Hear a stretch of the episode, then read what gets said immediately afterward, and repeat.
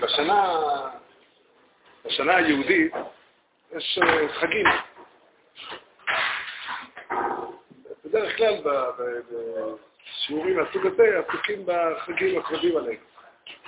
יש לנו כמה תקופות קצרות בשנה, אפשר אה, ללמוד נושאים אחרים אה, בשקט. וחשבתי איזה נושא כדאי ללבן, ננסה ללבן בתקופה של בפנינו. יש סוגיה, מטרידה אנשים אה, לא במידה שווה, אבל, אבל היא עדיין מטרידה אנשים מדי פעם. והיו תקופות שהיא הטרידה מאוד מאוד. מי שמכיר את ה... גם בחז"ל אנחנו מוצאים את זה, בתקופת הראשונים, הרבה מאוד עסקו בסוגיה של תורה שבעל פה. את הסדוקים, ואחר כך הסדוקים והבייטוסים, ואחר כך התוראים. עמדו מהצד וטענו תמיד ש... איזה מין דבר זה? יש תורה שנכתב, התורה שנכתב, כמו שהיא כתובה, היא אומרת דברים... אה, אפשר להבין מה שכתוב שם. איך אמר אה, אותו מי שהקים את העדה, מי שניתן את העדה של הקראים, חפיסו באורייתא שפיר.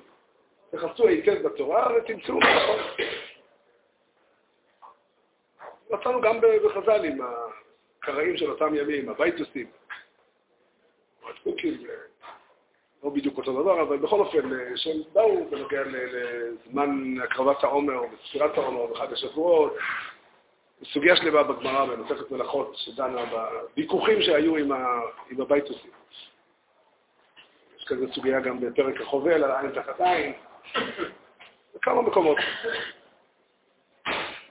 אנחנו מוצאים מאוחר יותר אצל הראשונים שגם עסקו בשאלה ברמה כללית, כאילו, מה, מה, מהי תשובתם של מינים, ככה זה, בספר הכוזרים, במאמר השלישי, באריכות גדולה מאוד. התמודדו עם השאלה איך, איך עונים להם, מה עונים להם לאותם בני מקרא, כמו שהם קראו לעצמם. ועד היום הזה השאלות האלה נשמעות מדי פעם. השאלות, אה, לפחות בתור שאלות, הן שאלות טובות מאוד. אז קודם כל, מה ההתמודדות הרווחת, הרגילה? שתי, שני דרכים שאני מכיר, שרגילים לדבר בהן. הטענה אחת אומרת, יש פה אה, מגמה, יש צורה להוכיח, לנסות להראות שהתורה של סתיו לא ניתנת להבנה כמו שהיא. אי אפשר להבין אותה.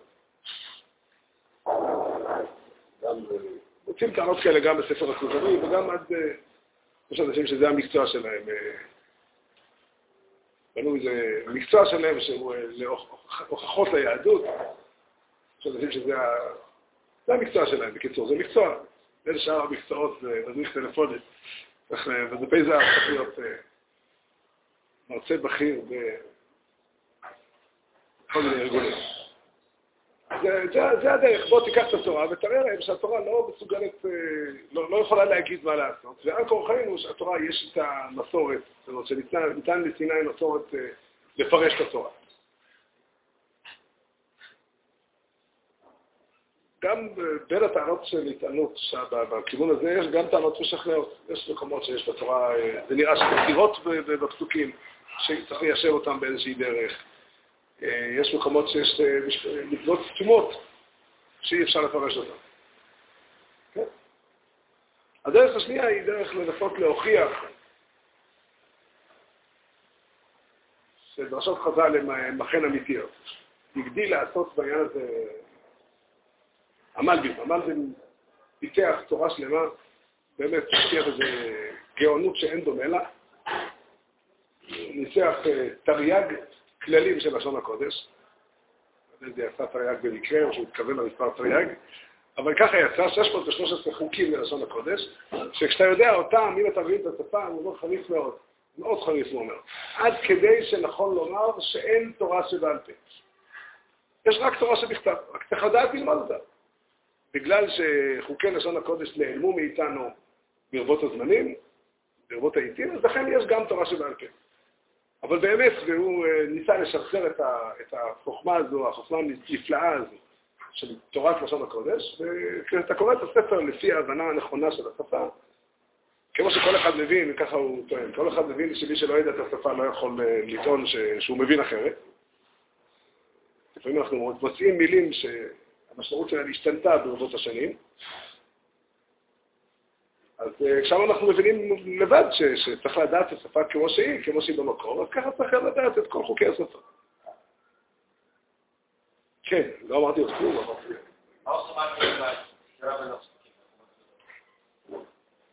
דרך המלבים בדרך כלל מאוד מאוד אוהב את הסתירות, זה, זה הכי טוב בשביל. בגלל שזה באמת מוכיח שצריך להגיד פה, אה, להגיד פה, להגיד פה חידוש. יש סתירה, אז חייבים להגיד טעות. התירוץ הוא מוליד. מוליד את דברי חז"ל. אני לא רוצה לומר, זאת אומרת, כבר הזכרנו כמה פעמים פה, ואולי כדאי להגיד את זה עוד פעם, כי זה לא מספיק ידוע, שרוב רבותינו הראשונים, אולי כולם אפילו, גדול חכמי הדורות האחרונים, רבינו הגרו, חלוקים על המלבים לגמרי. לגמרי לגמרי. הכהן אומר במפורש, בצורה ברורה מאוד, שהמצוות, רוב דיני התורה לא מתאימים לפשוטו של מקרא. רוב דיני התורה, רוב מצוות התורה, הוא מביא כמה דוגמאות, ממש רוב, הוא אומר, אה, הרמח"ל במאמר העיקרי, הוא כותב, לא מספיק חזק, הוא כותב אה, שיש הרבה מצוות שלא מתאימות לפשוטו של מקרא, אבל הגויין אומר, רוב מצוות התורה, חוץ ממצוות בודדות. רוב מצוות התורה לא מתאימות, הוא מביא דוגמאות, וכן בנותר וכן בפיגול, אה, כמה, מצוות, כמה דוגמאות הוא מביא. הדוגמה שעליה הוא מדבר זה בגישו אדוני בן הזה לצורך המזוזה, שחז"ל דרשו שזה דווקא הדלת. הוא אומר, ודאי שפשוטו של מקרא גם למזיזדה כשרה וכולי, לא אומר את המילים האלה, אבל זה הכוונה היא, אל תפרש, אל תעשה את מה שהמלבים אומר, אל תפרש את המקרא על פי דרשות חז"ל, זה לא נכון. אלא, עכשיו אני מצטט, צריך לידע שניהם, צריך לידע את המקרא כפשוטו, וצריך לדעת את דרשות חז"ל. הוא מביא אפילו סוד, הוא אומר. הוא אומר שזה סוד אה, התהפך כחומר חותם. הכוונה היא, חותם שחותמים בתוך אה, שעבה, שיש חותמת, אתה מסתכל על החותם, האותיות שם הפוכות. אם האותיות יהיו ישרות, אז שתחתום זה יצא הפוך. זאת אומרת, האופן שבו הרעיון העקרוני יוצא לפועל במציאות, הוא שונה. ככה דברים צריכים להיות. ובמקום אחר הגויין כותב, מאוד חריף, הוא אומר, כאילו, גם הוא אומר, שצריך לדעת שיש שתי תורות. יש שתי תורות, יש שתי ספרים, הוא אומר. ספר אחד זה הספר של הכותב, בספר אחר, זה הספר של הקורא, זה תורה שבכתב וזה תורה שבעל פה, ואין, הוא אומר, אומר, אומר הגויין, ואין לעשות מהם ספר אחד. מי שעושה מהם ספר אחד, הוא אומר, הוא כמעט מקצץ בנטיות.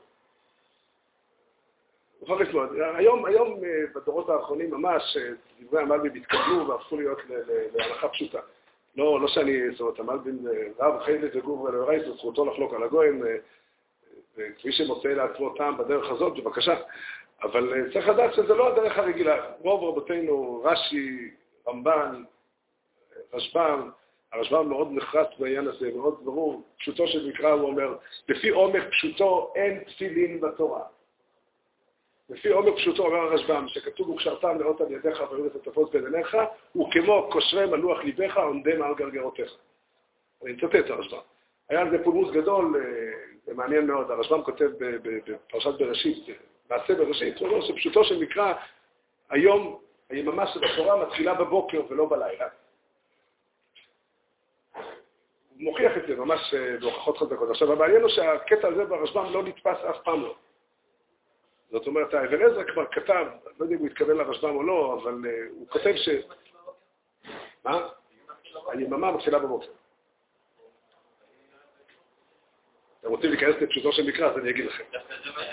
אם, אם, רגילים להגיד שכתוב בתורה ויהי ערב ויהי בוקר, מכאן שהלילה הולך אה, לפני היום. אבל אם ככה יותר כתוב ויהי לילה ויהי יום. אבל ערב ובוקר זה לא לילה, זה לא מילה נרדפת ללילה ויום. ערב זה תחילת הלילה, ובוקר זה סוף הלילה. וחוץ מזה שהיה צריך להיות כתוב קודם ויהי לילה ויהי יום, ואחר כך ויאמר אלוקים יהי יום. כי הרי הבריאה הייתה ביום. זהו, פשוטו של מקרה זה ככה, היה יום, וביום הקדוש ברוך הוא ברא את מה שהוא ברא, אחר כך נהיה ערב, אחר כך נהיה בוקר, נגמר הלילה, ואז נסתיים יום אחד. ומעניין מאוד שהאבן עזרא כתב חיבור שנקרא איגרת השבת, שם הוא כותב אה, בשפה ציורית שהשבת באה לבכות לפניו על זה שמישהו כתב בספרו שהשבת מתחילה בבוקר, לא יודע אם הוא התכוון לרשב"ם או לא, והוא שם מקלל קללה נמרצת, כל מי שיכתוב את הדברים האלה יעתיק אותם או ידפיס אותם או יספר אותם למישהו וכו'. ולכן המדפיסים של הרשב"ם לאורך כל הדורות התחילו להדפיס את הרשב"ם מפרשת לך לך. היה יהודי פה בירושלים, הרב דניאל ביטון, הדפיס חומש המאור, והוא לא היה בקיא במקורות, לא יודע, הוא אלה שהדפיסו בשבילו, ונשים לב, ויצאו כתב יד, הדפיסו את כולו. אחרי הדפסה באו ועשו, אה, מה זה, איך זה, לא, אתה לא יודע שלא מדפיסים את הרשב"ם בפרשת בראשית? זה חוק כתוב. הלכו לשאול את הרב אלישיב. אלישיב אמר שזה שהאבן מגדף את מי שמדפיס, זה לא אומר שלרשב"ם בזכות להדפיס את זה. עשית את שליחותו של הרשב"ם. תדפיס גם את זה שהאבן עזרא אומר שלא להדפיס, וגם את זה ש... הכל פנים. זה סתם בשביל ה... זה מה שנקרא חדשות. ככה היה מייס.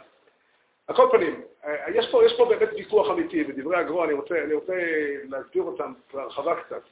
יש באמת שתי תורות. יש באמת שתי תורות. יש תורה, יש אופן של תורה, דבר השם, איך שהוא יורד מן השמיים, איך שהוא כתוב בתורה. דבר השם, הוא כתוב, נמצא בספר, בתוך הקודש, הוא כתוב שם, המילים, איך כתוב, אה, אני כותב על הספר, הוא, הוא קורא, ואני כותב על הספר בדיוק. המילים שאמרתי כתובות אה, בספר ירמיהו, ברוך בן אריה אומר את זה על אשר הנביא ירמיהו אומר, אבל אני שואל אותם לכאן. הקדוש ברוך הוא אומר, ומשה רבינו כותב. כל מילה ומילה בתורה נכתבה משה מפי הגבורה אמרה. כך כתוב. זה, זה התורה שבכתב. זה תורה מסוג אחד.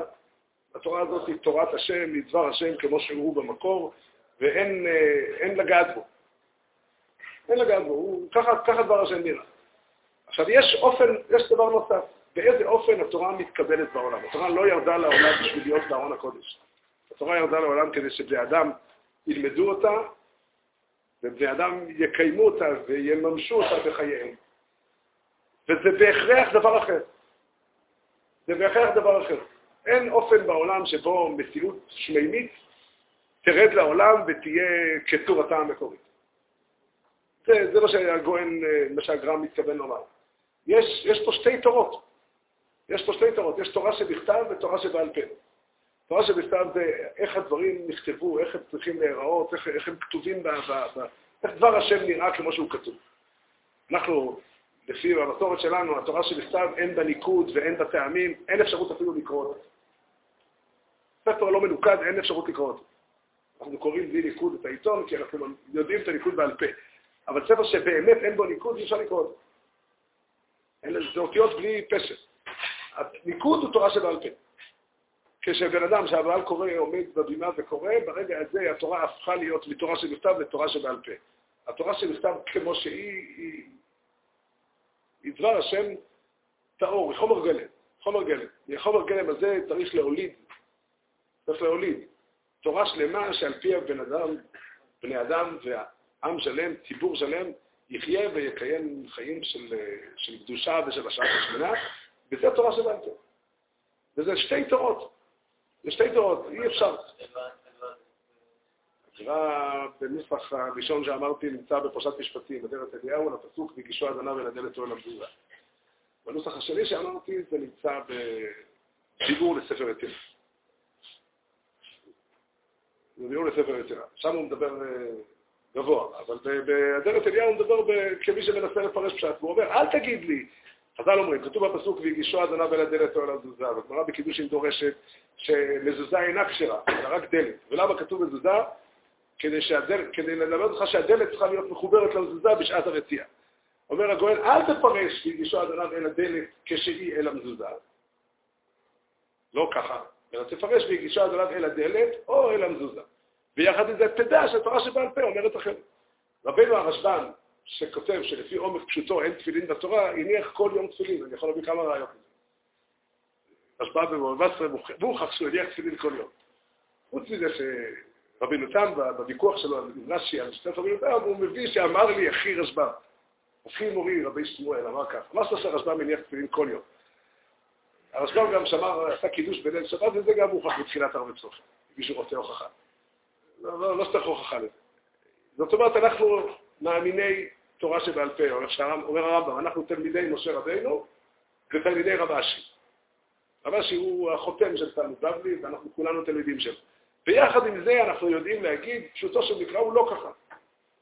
ככה אנחנו, באופן כללי צריך לדעת את זה, אנחנו תלמידים של רבותינו הראשונים. בלי רבותינו הראשונים אין לנו, בלי מסורת אנחנו לא יודעים, אה, קשה מאוד מאוד לחיות.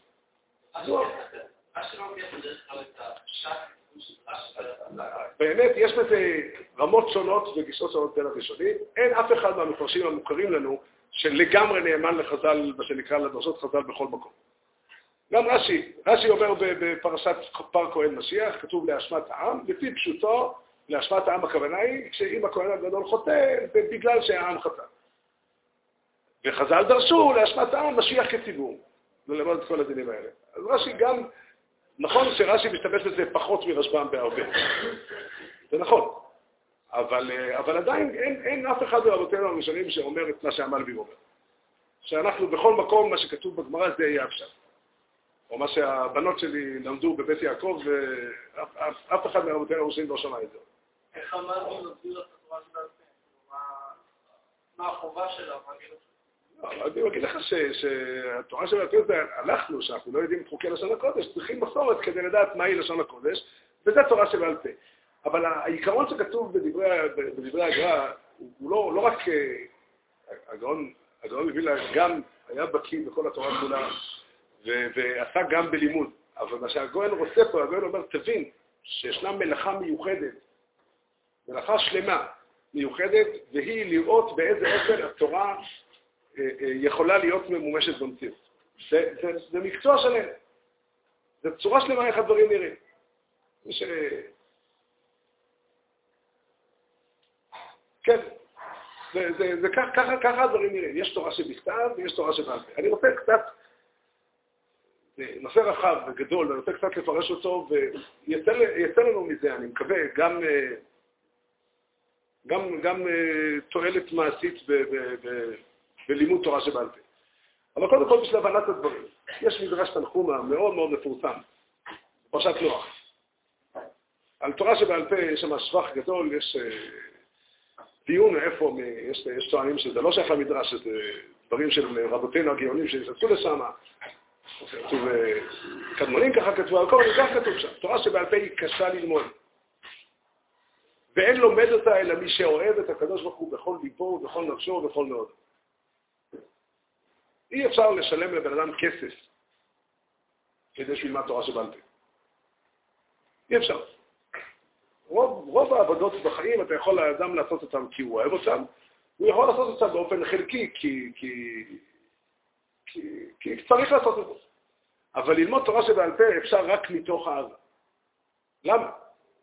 אין לומד אותה אלא מי שאוהב את הקדוש ברוך הוא בכל ליבו, ובכל נפשו, ובכל מאוד. נצטרך את זה בניסוח חזק. החפצה של לימוד תורה שבעל פה זה חפצה של אהבה. אין צורה של תורה שבעל פה שהיא לא אהבה. אפשר לעשות, יש כזה אופן שעושים מתורה שבעל פה תורה שבכתב. ואז אה, מתייחסים, נותנים לטקסטים של תורה שבעל פה דין של תורה שבכתב, ואומרים, כך כתוב בגמרא. זה לא נקרא לימוד תורה שבעל פה. וזה אפשר גם בשביל שכר בעולם הזה, שכר בעולם הבא, גם מתוך יראה, בהרבה צורות אפשר לעשות. אבל ללמוד תורה שבעל פה באמת, אין לומד אותה אלא מי שאוהב את הקדוש ברוך הוא בכל ליבו, ובכל נפשו, ובכל מאודו. למה? למה זה עניין של אהבה כל כך? למה יראה לא יכולה ל... ל... מה? לא. אתה מדבר משהו אחר. אתה אומר שהתורה נוטעת בליבו של האדם אהבה. זה גם נכון. אבל אין תנאי שאדם לא יכול ללמוד תורה שבכתב בלי לאהוב את הקדוש ברוך ייתכן, אנחנו מקווים שמזה הוא יגיע גם לאהבה. אבל כדי לראות תורה שבכתב, אה, יש כזה דבר, אני שמעתי על כזה דבר, שיש אדם שמשלמים לו כסף, הוא בעל קורא. הוא קורא, הוא קורא תורה שבכתב, והוא מקבל את הכסף. לא בשבת, חלילה, ביום חול, בחול המועד. אבל, אה, אבל, אה, אבל יש, יש דבר כזה שאדם קורא בתורה בתשלום. הנה, הוא מלמד תורה שבכתב, לא רק לומד, אלא גם מלמד את הציבור, בלי, בלי, בלי ש... ייתכן שהוא גם אוהב את הקדוש ברוך הוא בכל ליבו ובכל נפשו ובכל מאודו, אבל זה לא תנאי לדבר הזה. ואילו ללמוד תורה שבעל פה, אין לומד אותה אלא מי שאוהב את הקדוש ברוך הוא בכל ליבו ובכל נפשו ובכל מאודו. זאת אומרת, מתי אני יכול לגשת לתורה ולבוא עם זה ש... התורה כמו שהיא כתובה, כמו שאני רואה אותה, לא יכולה לעזור לי. היא לא מספיקה לי. יש לי פה קושייה. מכוח הקושייה הזאת אני יושב, יושב על הקושייה הזאת יום או יום ולילה, או עשר דקות, לא משנה כמה, ואני מוכן לתת את נפשי על הדבר הזה. זה בוער לי. ומכוח הקושייה הזאת אני מוליד הבנה חדשה. בלי אהבה זה לא ייתכן. בלי אהבה התורה שאדם ילמד היא, גם לא יעשה את זה, אבל במידה שהוא יעשה את זה, זה יהיה סוג של שעשוע. אם הוא צריך להגיד איזה דרשה בשבע ברוכס, וצריך לשבח את החתן במעלה הזאת, או את הכלה במעלה הזאת, או להגיד משהו יפה, אז הוא יעשות את בור שהוא ראה באיזה ספר. אבל כדי להוליד תורה שבעל פה, פירושו כדי להוליד הבנה חדשה בתורה. צריך שהדבר הזה ייגע לי בלב. כשכנסת ישראל, כשחכמי ישראל לומדים תורה, הם לומדים תורה מתוך אהבה גמורה. והם מבינים, הם מבינים, התורה הזאת, איך אנחנו אומרים בתפילת ערבית, כי הם חיינו ואורך ימינו, ובהם נהגה יומם ולילה. פה מדובר על, הנושא המדובר כאן הוא לא, לא נושא צדדי. הוא לא איזה עניין של, שמסקרן אותי לדעת משהו, אלא הוא נועד, מדובר פה על משהו שאמור לעצב את החיים שלי. כמו שאני רוצה לחדש, במדעי הרפואה נגיד, אז אני גם חושב לא אני לא יודע, אני לא כל כך מוצלח לדבר על מקצוע שאני לא מכיר, אבל uh, אני חושב שאדם שרוצה לפתור בעיה רפואית, זאת אומרת, יש פה מישהו חולה והוא חושב על פתרון, יכול להיות שהרצון הזה יוביל אותו לחדש חידושים, ואם יש דבר כזה חידוש, לא יודע. לא יודע, לא יודע. אבל, אבל כשבא מישהו ואומר לך, תעשה כך, כך וכך נכון לעשות. ושוב, התורה, התורה היא, היא, היא, היא גרעין. התורה היא גרעין, התורה שבכתב היא גרעין, ואין שלב שבו התורה מבטיחה להיות גרעין. חז"ל דרשו על הפסוק בהושע, אכתוב לכם רובי תורתי כמו זר נחשב. שאם הייתה נכתבת התורה שבעל פה, אז היא הייתה בשבילנו כמו זר. פירושו, המקום שבו אני יכול לגשת לתורה ולבוא ולומר מעמקי לבבי, אני כאן עומדים, אנחנו עומדים פה מול שאלה של חיים. באיזה אופן אני אעצב את החיים שלי?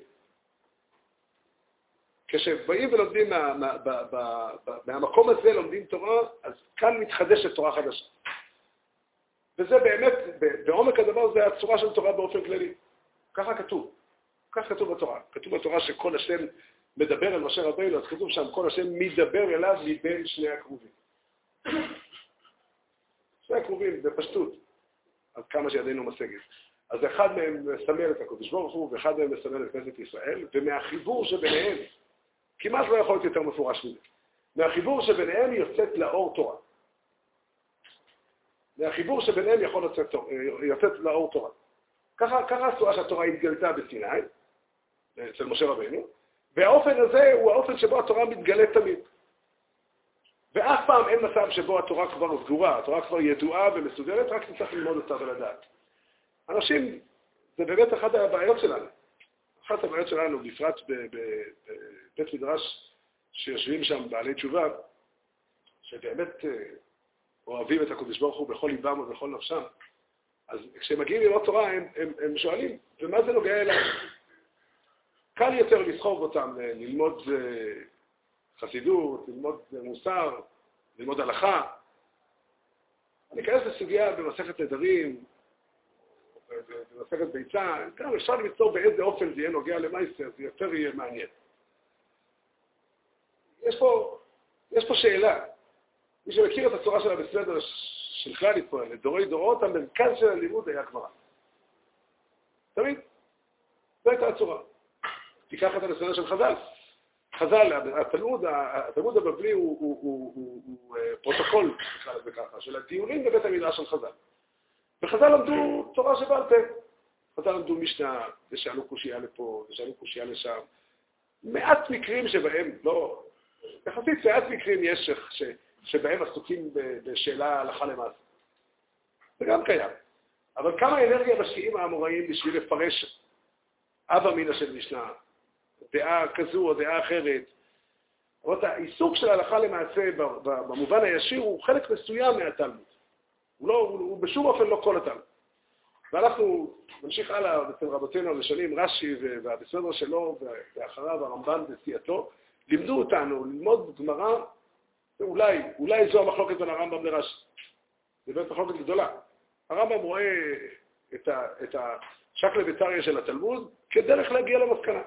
הנה, הגעתי כבר. אני, רבי משה בן מימון הספרדי, ניערתי, ניערתי מותניי, כמו שהוא כותב בהקדמה. הגעתי למסקנות של התלמוד, אני עכשיו אכתוב את המסקנות, וכל ישראל ידעו אותן. עד שיהיה אדם, יש על זה ויכוח גדול אם הרב מתכוון לזה או לא, לכאורה כן. שיהיה אדם קורא בתורה שבכתב, ואחר כך קורא בספר הזה, וידע אותו. כל מי שמכיר את רש"י ואת רבי נתן, את המסלדה של, של, של רש"י ורבי נתן, רואה שהם לא חשבו. הם לא חשבו כך. הם חשבו שיש עניין לפרש כל מילה בתלמוד. יש עניין לפרש כל אב המילה של הש"ס. כל דעה נדחית שהש"ס זוכר אותה, שאין הלכה כמותה, הם מפרשים אותה לא פחות מאשר הלכה למעשה. יש גם, ועד כדי כך שיש כאלה שכותבים שרש"י הוא לא פסקן, רש"י הוא פרשן ולכן לא לומדים ממנו הלכה למעשה. אבל ברור לגמרי, לא יודע אם זה נכון או לא, אבל ברור לגמרי שרש"י עניין אותו ללמוד תורה. והבסודש הגדול של בעלי התוספות, הבסודש הגדול של בעלי התוספות, שעשו כל הזמן איך, איך הרמב"ן כותב עליהם, רבתנו הצרפתים, הם המגלים לנו כל נטמן. זאת אומרת, הם עשו את הש"ס ככדור. הם לקחו את כל הש"ס כולו ביחד ועשו ממנו מבנה אחד שלם. אין גמרא, בכל מקום הם מזכירים לך גמרא במקום אחר, ובוללים את הש"ס כולו ביחד. רבותינו הצרפתים, הם הנאספו אל עמם, ככה הרמב"ן כותב. למה, למה התחלתי ללמוד, הוא כותב... אז הוא אומר, מה אני אעשה? הצרפתים אינם, צריך להתחיל ללמוד. ככה לא הייתי כותב את החידושים שלי. כי יש רבינו תם ויש ראש, ויש... אבל רבותינו הצרפתים הם הנאספו אל עמם. אז אין לי ברירה. אנחנו, אנחנו כולנו תלמידים של התוספות. בסדר, שתוספות עם ההטייה של הרמב"ן וסיעתו. הפירוש הוא הנושא של ללמוד, ללמוד זה לא אה, אה, דרך מסוימת שצריכים לעבור אותה בשביל להגיע למסקנה. ללמוד זה מפגש של בן אדם עם התורה, עם דבר השם, והמפגש הזה תמיד תמיד הוא, הוא, הוא, הוא אף פעם לא ידוע מראש לאן הוא הולך. צריך להיות מוכנים להרפתקה. אתה לא יודע לאן, לאיזה מסקנה תגיע. אתה לא יכול לדעת. ודברי תורה הם פרים ורבים, כתוב בחז"ל. הם פרים ורבים. למה? למה צריכים כל כך הרבה לפרות ולרבות? כל כך הרבה שנים לומדים, די, שיהיה כבר, שיהיה כבר מספיק. שמעתי סיפור ככה על יהודי שבא מאירופה לארה"ב, והוא נהיה רב של איזה בית כנסת. אז אה, הוא אמר הפרזידנט של הבית כנסת, כך קראו לזה שם, שיש לו בעיה שאין לו בבית ספרים. הוא יכול לבוא, אה, כן, ודאי, קח מפתח של הספרייה, מתי שאתה רוצה אתה יכול לבוא להסתכל. אחרי שבוע, ערב אחד בשעה מאוחרת, הגבאי הולך ברחוב, רואה שיש אור בספרייה. עכשיו שמישהו שכח לכבות, אומר, אה, הרב יש שקל לבוא. מה היה? הייתה איזו שאלה והייתי צריך לבדוק משהו. אחרי שבוע עוד פעם עובר, ועוד פעם הרב מאוד בספרייה. אחרי שארבע, חמש פעמים, הוא אומר, תשמע, אנחנו באנו לקחת רב שכבר יודע, לא רב שצריך ללמוד כל פעם מחדש. מה זה? למה זה ככה צריך להיראות? זה לא צודק. מה יקרה אם אני אבוא לרופא, והרופא באמצע ניתוח, רק רגע, רק רגע, אני צריך להסתכל בספר. אבל רגע, אדוני, לפני שאתה עושה ניתוח, לפחות אצלי, לפני שאתה מנתח, תדע היטב את מה שאתה עושה. אבל האופן שבו תורה מתקיימת בעולם, זה הצורה שכך קיבלנו את התורה. אין לנו תורה אחרת. אין לנו תורה אחרת. התורה שלנו היא התורה של חז"ל. היא התורה שתמיד יוצאת מתוך יגיעה. תמיד יוצאת מתוך, מתוך עמל, מתוך, אה, מתוך ספק. כשנסתכל בספרות הענקית שנקראת ספרות התשובות, השו"תים, כל השו"תים למיניהם. כל הזמן נשאלו שאלות גדולי, גדולי עולם, ועל כל שאלה יש אה, פלפול. שאלה מפה. תענה, ודי, תענה קצר ולעניין. בחלק מהמקרים, השואלים היו אנשים שלא ידעו להבין את, ה... את התשובה. חלק מהשואלים היו אנשים אה, מאוד פשוטים. אבל לא נראה, ככה הצורה של התורה מתגלה. זו הצורה שהתורה מתגלה. התורה היא דבר כזה שאף פעם לא נסגר. אף זה גם אינסופי, זה נכון, זה לא בגלל האינסופיות שלה. זה בגלל האינסופיות של החיים. כיוון שהחיים של בני אדם, כיוון שהתורה נועדה להיות תורה של בני אדם, תורה שאנשים חיים על פיה, והחיים של בני אדם הולכים ומשתנים מזמן, מזמן לזמן. אין יום דומה לחברו, אין יום דומה לחברו ואין אדם דומה לחברו, והתורה צריכה להיות התורה של כולם. התורה צריכה להיות תורה של כולם. לא ייתכן, לא ייתכן בעולם. לא ייתכן בעולם שאדם אחד ישתמש בתורה של מישהו אחר. אני יכול לצרף לתוך התורה שלי גם דברים ששמעתי ממך. ואשרי האדם שעושה כך. אה, מכל אדם השכלתי. אבל התורה שאני חי בה צריכה להיות התורה שלי. זה ככה חז"ל לימדו, חז"ל אמרו, עומר עובד. כתוב בפסוק, כי אם בתורת השם חפצו ובתורתו יהגה יומם ולילה. מלכתחילה היא תורת השם. אבל אחרי שיגע בה נעשה תורתו. לא רק הכוונה היא שהוא קנה את התורה על ידי היגיעה, אלא הוא הוסיף לדברי תורה. הוא הוסיף לדברי תורה. ודברי תורה להוסיף פירושו שהחיים, האופן שבו מקיימים תורה הוא אופן אחר, הוא צורה חדשה. יש אופן אחר, וכל מי שמסתכל, אה, קצת מכיר את ארון הספרים שלנו, רואה שהצורה שחיו חיים של תורה בכל מיני תקופות, בכל מיני דורות, בכל מקום את התורה אחרת. בכל מקום את התורה אחרת. בכל מקום נהגו אחרת, עשו אחרת, חיו אחרת, ובעיקר למדו תורה בצורה שונה. אנשים אחרים לומדים תורה אחרת. בכל חברותה שיושבים ולומדים, פירוש הדבר שחוץ ממה שכל אחד מהם מביא את עצמו למפגש עם התורה, אז יש פה עכשיו גם לצרף את שתי המפגשים, את שתי האנשים האלה ביחד בתורה חדשה. זה, זה נקרא חברות. אפילו האב ובנו, הרב ותלמידו, שכשהם עוסקים בתורה אנשים אויבים זה לזה. למה צריך לריב? על מה יש לריב? אם מדובר על אה, סכום של כסף שנוגע אליי, אני שומע. אני שומע, אבל לא זו המריבה. המריבה הזאת לא תמיד מסתיימת בנעשים אוהבים זה. אבל המריבה של דברי תורה היא נובעת בגלל שדברי תורה נוגעים לי מצד שהם דברי תורה. מצד שאני מבין וחי וחש שהקדוש ברוך הוא מדבר אליי, והקדוש ברוך הוא רוצה לעצב את החיים שלי. זה, זה המקום שבו אנחנו נמצאים. ורחמנא ליצלן, מה קרה לך שהחלטת לעוות עליי דברי תורה? אני לא אשתוק לך. יש ביטויים בחז"ל, יש בתיקוני זוהר, יש אריכות גדולה מאוד, וכמה תיקונים על, על, על מלחמתה של תורה.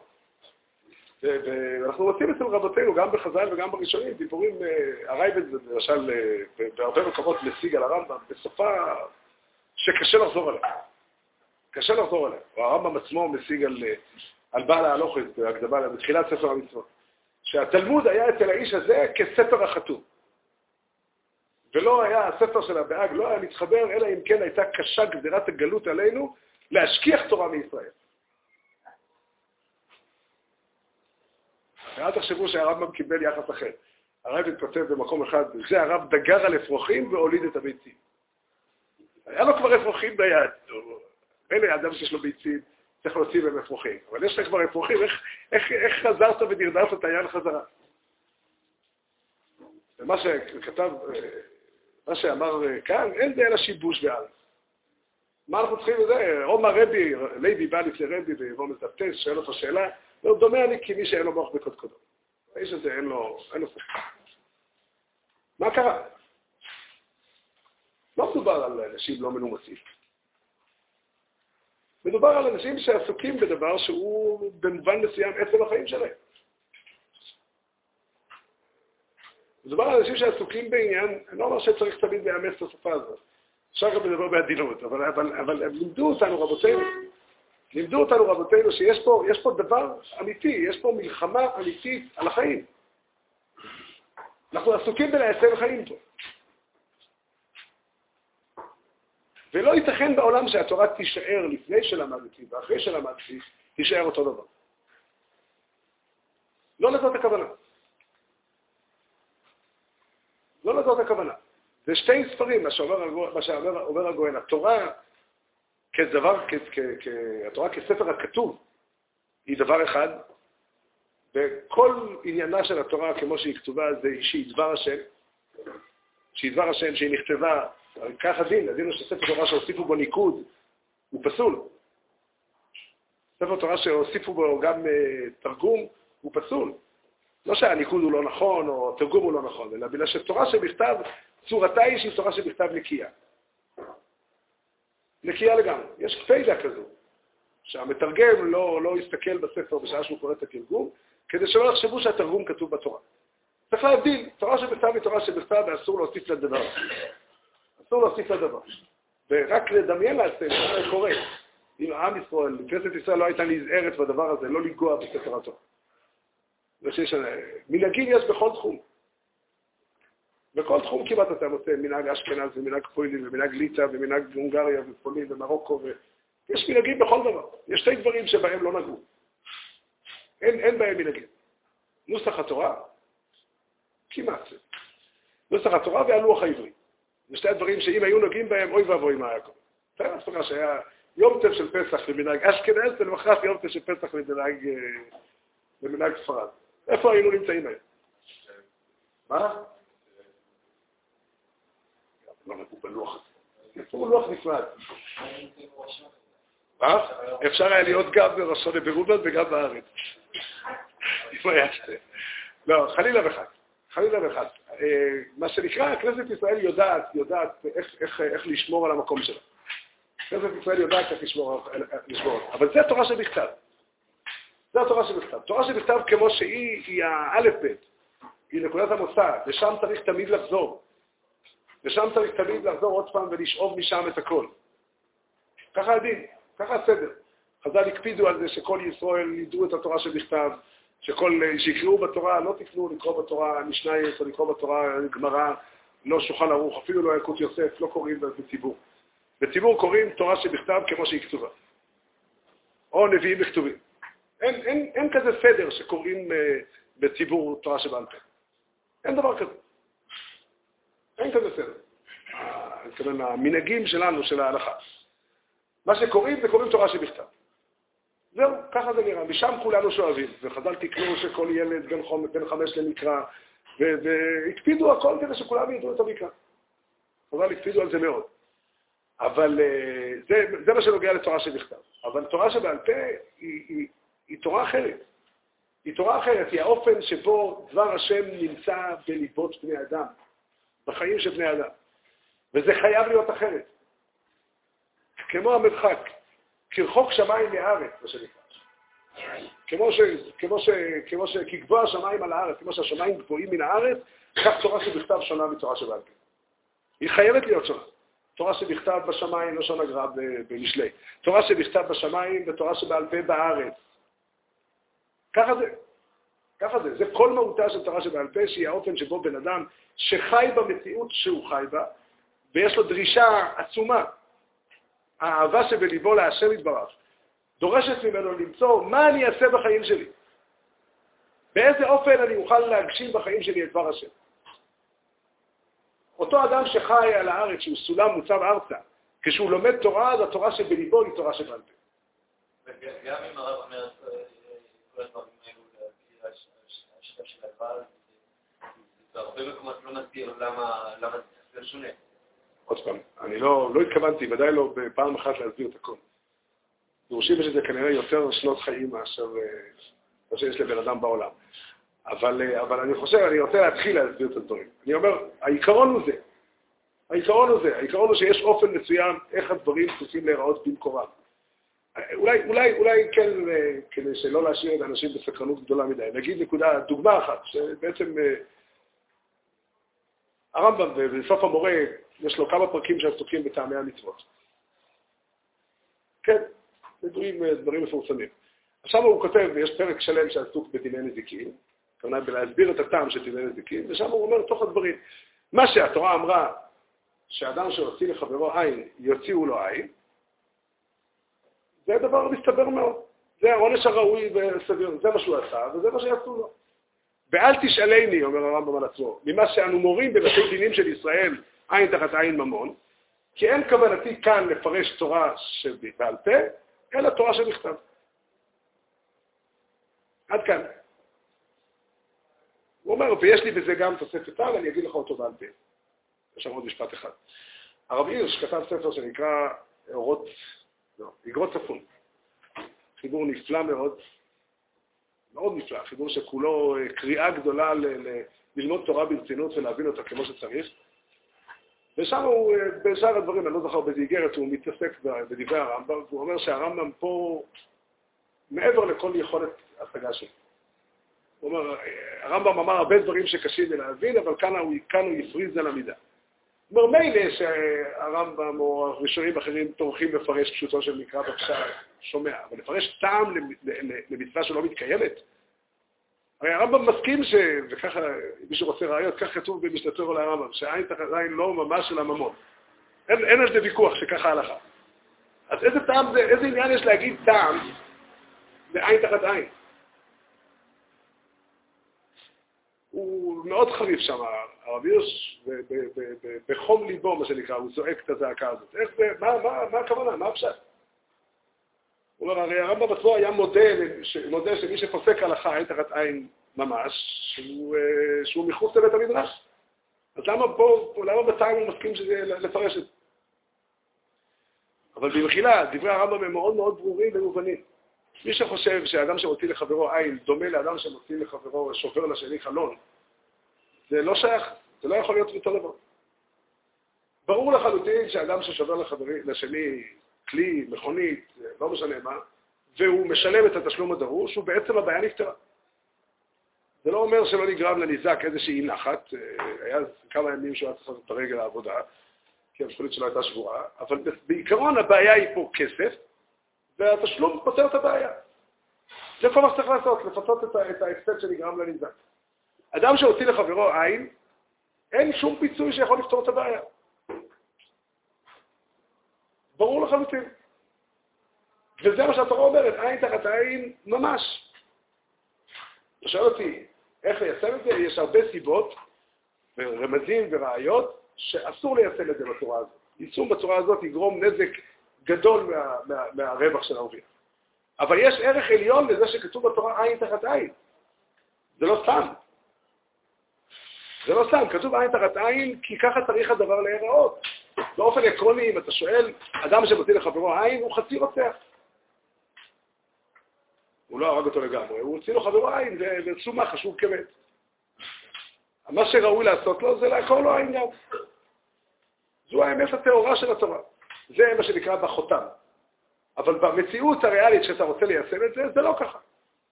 והסוגיה במסכת אה, בפרק אחרי בן דנה מביאה רעיונות לכאן ורעיונות לשם, ואפשר להוסיף אה, עוד, עוד דברים שאפשר להגיד, שלא, זה לא ייתכן.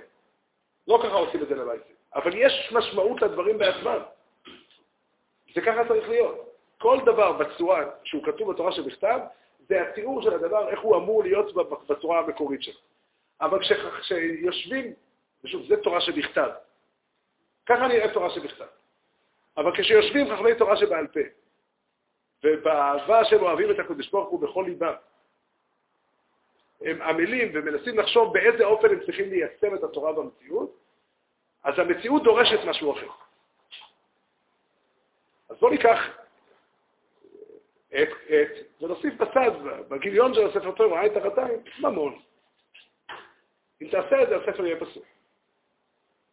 כי תורה שבכתב תחת כתוב עין תחת עין. ועין תחת עין הכוונה ממש. לא כמו שהמלבים אה, משתדל בכל כוחו להראות. עין תחת עין הכוונה ממש. וכך ראוי שנלמד, נלמד את המקרא כמו שהוא, איך שאומר הגויין, צריך לידע שניהם. צריך לידע את המקרא כמו שהוא כתוב, ולדעת שאדם שמוציא לחברו עין זה לא סיפור פשוט.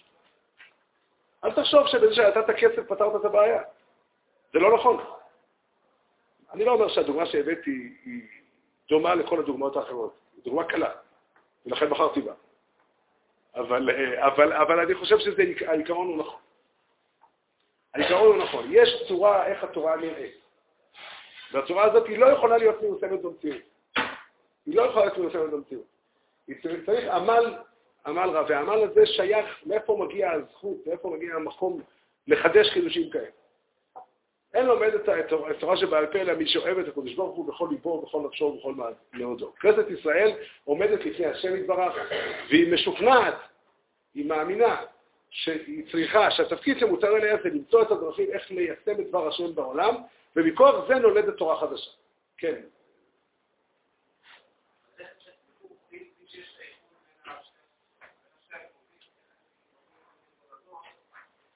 הייחוד הזה, הייחוד הזה, אנחנו לא יכולים להתחיל עכשיו, אנחנו ניגע בזה פעם הבאה, אבל הייחוד הזה נעשה על ידי מי שאוהב את הקדוש ברוך הוא בכל ליבו ובכל נפשו ובכל מאוד. לכן ללמוד תורה, ללמוד תורה זה, זה, זה, אתה רוצה לדבר בשפה של... ללמוד תורה זה ייחוד. זה ייחוד. כל לימוד תורה זה, זה, זה חיבור בין הקדוש ברוך הוא לאדם. אין לימוד תורה שהוא לא, שהוא לא חיבור, לא, שהוא לא דיווג. שנזכה, באמת, שנזכה ללמוד תורה תמיד. אין, אין, הצורה של, של חיים יהודיים, יש אופן מסוים שבו מתקיים בן אדם שהוא המאור. יש כזה אופן. גם עמי ארצות יש להם מקום בעולם. אבל האופן שבו חיים טובים של יהודי מתוקן, זה חיים שיש בהם עמל תורה. חיים שיש בהם עמל תורה. אדם יכול ללמוד תורה שעה ביום, אדם יכול ללמוד תורה, לא יודע כמה, כמה מעט אבל אדם שלא לא שייך לעמל התורה, לא שייך, זה לא, לא, לא לזה הכוונה. לא לזה הכוונה. בלי, בלי עמל התורה, בלי רגעים לפחות, שבו אדם דבק בדברי תורה ומוטרד באמת, טרודים לדעת תורה, אומר רש"י בשיר השירים. בשיר השירים, זה גמרא בשלס. רש"י על גמרא בשלס. כתוב אורך חיים בימינה, אורך ימים בימינה ובשמאלה עושר וכבוד. אז אומר רש"י בימינה לאלה שהם טרודים לדעת סודה. הם מוטרדים. על איזה סוד מדובר? הוא לא מתכוון, הוא לא מתכוון לכתבי הארי. הוא מתכוון לדעת את הפשט בגמרא. לדעת באיזה אופן הדבר, איך, איך, איך מקיימים, איך לוקחים את כל הסוגיות על, על, על, על, על נדרים ויוצרים מהם מבנה שאפשר לחיות איתו. שהוראה למעשה. זה נקרא טרודים לדעת תודה. והיגיעה הזו היא הנשמה הפנימית של כנסת ישראל. ככה נראית כנסת ישראל, ככה נראים יהודים שהם חיים חיי תורה. לא אומר, לא תורה, לזכות בכיתה של תורה, כמו שהרמב"ם אומר, צריך בשביל זה להיות אה, בדרגה גבוהה. לא, לא כל אחד יכול. רק הרוצה לזכות בכיתרה של תורה, אל יאבד לילה אחד מלילותיו בשיחה בתורה. אבל סתם אדם, משמע שהוא יכול להסתפק בפחות. אבל משהו מהדבר הזה, כל אחד, כל אחד חייב בשביל החיים שלו להשיג משהו מהטעם הזה של עמל תורה. של לעסוק בתורה שבעל פה, שאין לומד אותה אלא מי שאוהב את הקדוש ברוך הוא בכל ליבו ובכל נפשו ובכל מאודו. וכשנכנסים לבית המדרש ורואים אנשים יגעים בתורה, רואים את האהבה הזאת. שנזכה כולנו תמיד להידבק לאהבת השם. אמן.